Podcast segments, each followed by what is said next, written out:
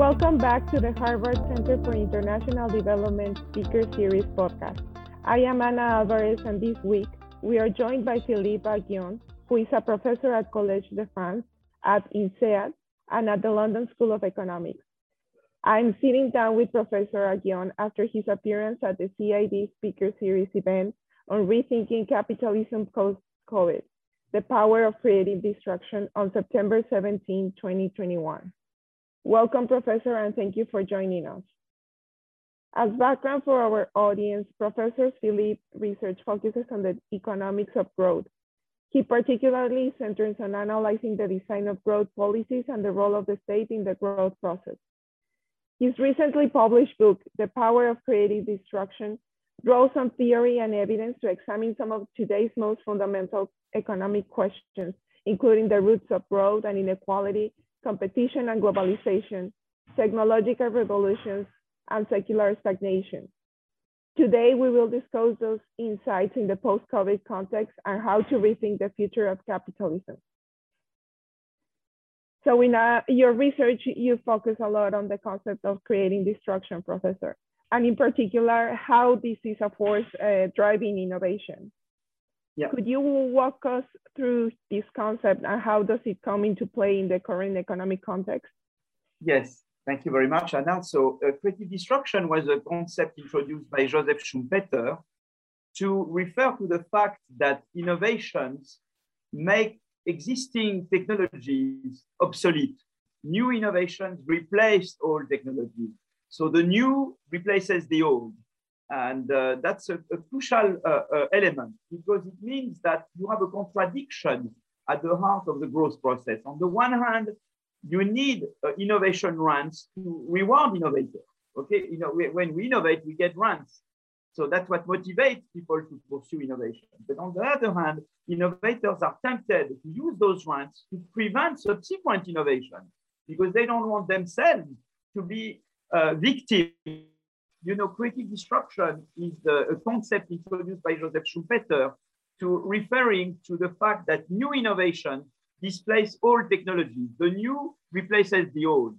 But that means that at the heart of the growth process, there is a contradiction. On the one hand, you need innovation runs to motivate innovation. The people innovate because they pursue innovation runs.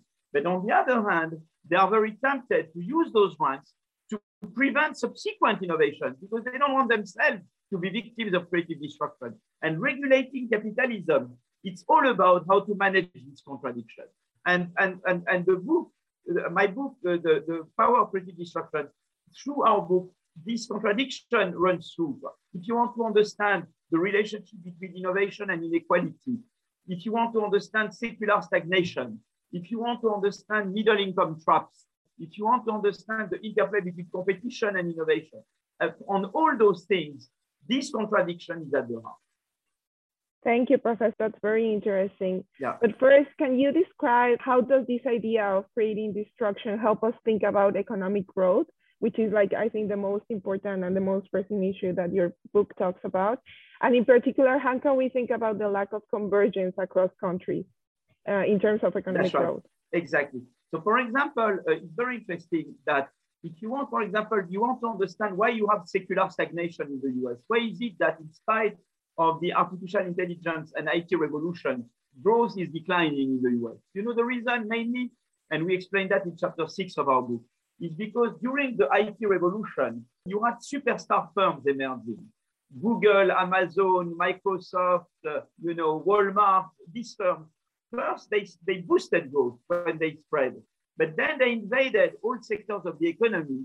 And what happened is that when they invaded all sectors of the economy, they stifled innovation by other firms. And, and that's again, that's really what I was saying before. The innovators of yesterday tends to stifle innovation by potential new entrants. And so what you need in, in the US to, to uh, uh, to, to boost growth again is to have good competition policy. You need to adapt competition policy to the digital era. You need a competition policy when you decide whether or not to allow new mergers and acquisitions. You should take into account the effect that these mergers will have on subsequent entry and innovation. So far, competition policy is very much driven by market definition and market share, not so much by which effect will, will a merger have on subsequent innovation. That's on the secular stagnation. On the convergence, you have some countries that you know start converging towards the development level of advanced countries, and they stop in the middle. And they stop in the middle because you see what happens is that during the catching up phase, you have some uh, conglomerates that develop, some big firms, and those big firms not uh, they block not only new entry of firms, but they block also the necessary transition towards institutions that are good for frontier growth. You see, there are several ways of growing. You can grow through catching up, or you can grow through frontier innovation. And the institutions that are good for catching up are not the same as the ones which are good for growing at the frontier. If you are about growth at the, at the technological frontier, you need more competition, for example. Well, what happened in countries like Korea or Japan is that during the catching up period, some big conglomerates developed that blocked somehow the necessary introduction of more competitive policies or more open policies. You see, that would foster innovation at the technological frontier. And so that again is the same syndrome. The innovators of yesterday blocked new growth, but they block growth not only because they block new entry, but also because they block the, the transition to uh, uh, institutions that are good for innovating at the frontier. You see, that are good for an innovation which is driven not so much by catching up, but more by frontier innovation. That definitely something that resonates a lot.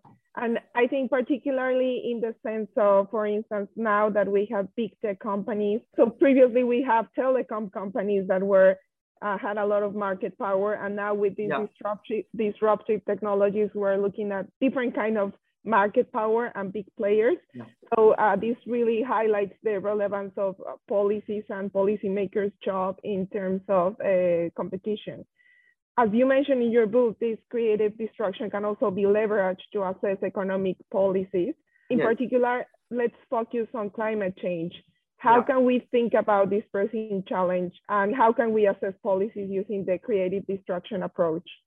So first thing, some people believe that the way to solve climate change is to have negative growth, but that's not true. So uh, there was a very interesting natural experiment.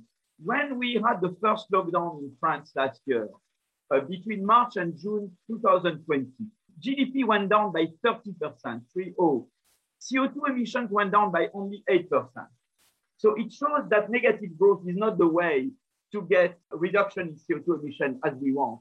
We need green innovation. Green innovation is innovation that gets you towards clean technologies, that uh, that don't generate CO2 emissions. So now the problem is that firms, uh, and that's what we explain in chapter nine of the book, uh, uh, incumbent firms that innovated in the past in dirty technology, they uh, spontaneously they keep innovating in dirty technology. For example, in the automotive industry, firms that innovated in combustion engine technology, they will keep on innovating on combustion engine. So spontaneously, incumbent firms will not innovate. So that has a first implication, is that creative destruction should help you because if you bring new firms, they don't have this past dependence problem because there was no yesterday. You see what I mean? So if you bring new firms, they don't face this what I call past dependence problem. So that's the first thing. Uh, creative destruction is a good thing for green innovation. The second thing is that when dealing with incumbent firms, the state can play a role in redirecting technical change towards clean inno uh, innovation. How you do that? Carbon price, and also subsidy to a clean R&D, and industrial policy towards you know, clean technology. That's very important. But also what we explain is that consumers can play a role. In particular, in countries where consumers have a preference for climate, there they will push firms to innovation and we show the road that they take. And in countries like that, competition is very important because when you have a country where consumers worry about the environment, competition among firms will push them to cater to the consumers. If I was in a, in a country where consumers worry about the environment, but there is no competition. I am a monopoly. I don't care because the consumers, they have no choice but by purchasing from me. But if I am in an environment where consumers worry about the environment and I have a competitor, if I don't innovate clean, the competitor will innovate in clean. And so you can see how the conjunction of preference, social preferences for the environment and product market competition can be very important uh, lever to induce firms to innovate as much as the carbon price, as much as you know subsidies to clean innovation. So we discuss all that in the chapter nine, and you can see the role for the firms that innovate, the state, and the civil society, which by which I mean consumers, shareholders, uh, green finance. They have a big role in inducing green innovation. Yeah, definitely bringing together all the stakeholders is key to continue working towards a greener uh, economic growth. And in that line, continuing now with capitalism, that's a huge topic now. Even before COVID, capitalism had been increasingly challenged across the globe. Uh, while some advances have been achieved in some fronts, we are still a long way to go in crucial issues such as poverty, health, and inequality. Yeah. In your view, does this mean that we should be trying to abandon capitalism? Or no, what approach yeah. should policymakers must take in order to ensure that innovation is leveraged towards current economic challenges? I think the way is not you need capitalism because capitalism is what generates innovation. If you look at the big innovation, they occurred with capitalism. The, the, the takeoff of growth, and that's what we explain in chapter two of the book, came up with the, with the, the coming of capitalism. You see, the history of capitalism coincides with the history of growth. Growth is started in 1820 in England and France and the US. All of them are capitalist countries.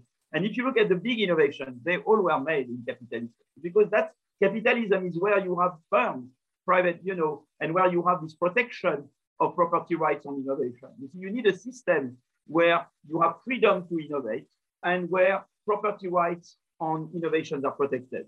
And capitalism is that system. The problem is to make capitalism human. And uh, it's true that the COVID crisis revealed the extent to which the social model in the US is broken. And so the US needs to improve their social model and to have a capitalism which is better. For example, creative destruction it doesn't have a human face in the US. Uh, we discussed that in chapter 11 of the book. Which, you know, there is the work of Anne Case and Angus Deaton showing in particular the white non-Hispanics 50-54, the mortality has gone up a lot recently because, you know, they suffer from the stress of losing employment. You know, the fear to lose your job. In the US, when you lose your job, you lose income, you lose status, you lose access to uh, health insurance, family decomposes, and that's why you have the stress, the, you know, the opioid consumption, the obesity and all that. And that's not good. You don't want that. And uh, uh, uh, what's very interesting is that Denmark has found a system to avoid the pitfalls of creative destruction. They invented flexicurity. Flex security means when you lose your job in Denmark, for two years, you get 90% of your salary. And the state helps you find a new job and retrains you. And that system means that in Denmark, and uh, we mentioned the work by our colleague Alexandra Roulet. In Denmark, when you lose your job, it has zero negative effect on health. You don't increase consumption of uh, sleeping pills, of opioids, or mortality doesn't go up. You, there is no uh, increase in the probability of consulting for uh, cardiovascular disease.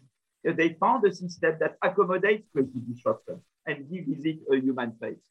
And more generally, Scandinavian countries show that you can have a capitalist system which is inclusive and protective. And that's very important. So that, that, that shows that it can be done. Alors, uh, US is a very innovative, but not very protective and very inclusive. And we want the innovation that you have in the US with the protection and inclusiveness you have in Europe. And it's interesting because Denmark has implemented some reforms that made Denmark both more innovative and more protective and inclusive. And so that's, that shows the way more flexicurity, more education, more competition. So all those policies will make you more innovative and more inclusive. Yeah, that's definitely something to think about. And I think policymakers are continuously learning. Shared experiences as well are something that we can contribute to and we have to foster. Overall, I think this is a very insightful book that uses creative destruction as a generation as a generator of growth that can be sustainable, inclusive, as you mentioned, and green uh, any future projects that you're working on right now and that you can share with us? Look, I am, you know, I am, I, I continue to work, you know, on green innovation, for example, uh, with some colleagues. We try to show you know, there is what we call structural change. We have a whole chapter in the book on structural change. We go from agriculture to industry and then services. And services are much less polluting than industry. So what we would like to do is to see whether, you know, uh, developing countries in Africa or elsewhere could go directly from agriculture to services, bypass mass industrialization. That would be a way to reduce CO2 emissions worldwide. So the, how, under which condition can you help those countries bypass the mass industrialization step and move directly from agriculture to service-led growth? Uh, if we achieve that, that would be a major tool to limit CO2 emissions because those countries have the right to develop. So they could say, wait, wait, why do you deny the right to develop? And so far, the only way to develop was to go through this phase of mass industrialization, like we did in the West, or like China is doing, or like India is doing. But the pollution is terrible, and the CO2 emission is terrible when those countries go. So the, the whole challenge now is to find a way to get new uh, other emerging countries to move directly to services or very quickly to services go so that CO2 emissions would remain under control. I think that's a big, so that's a project I'm really very excited, uh, very excited by. Yeah. That, that's really interesting and we look forward to listening more uh, about these projects and the results that you get. Thank you so much for that. Well, thanks for to Philip for taking the time to talk with us today. You can learn more about the Center for International Development Research and upcoming events at cid.harvard.edu. Thanks for listening, and we'll see you back next week.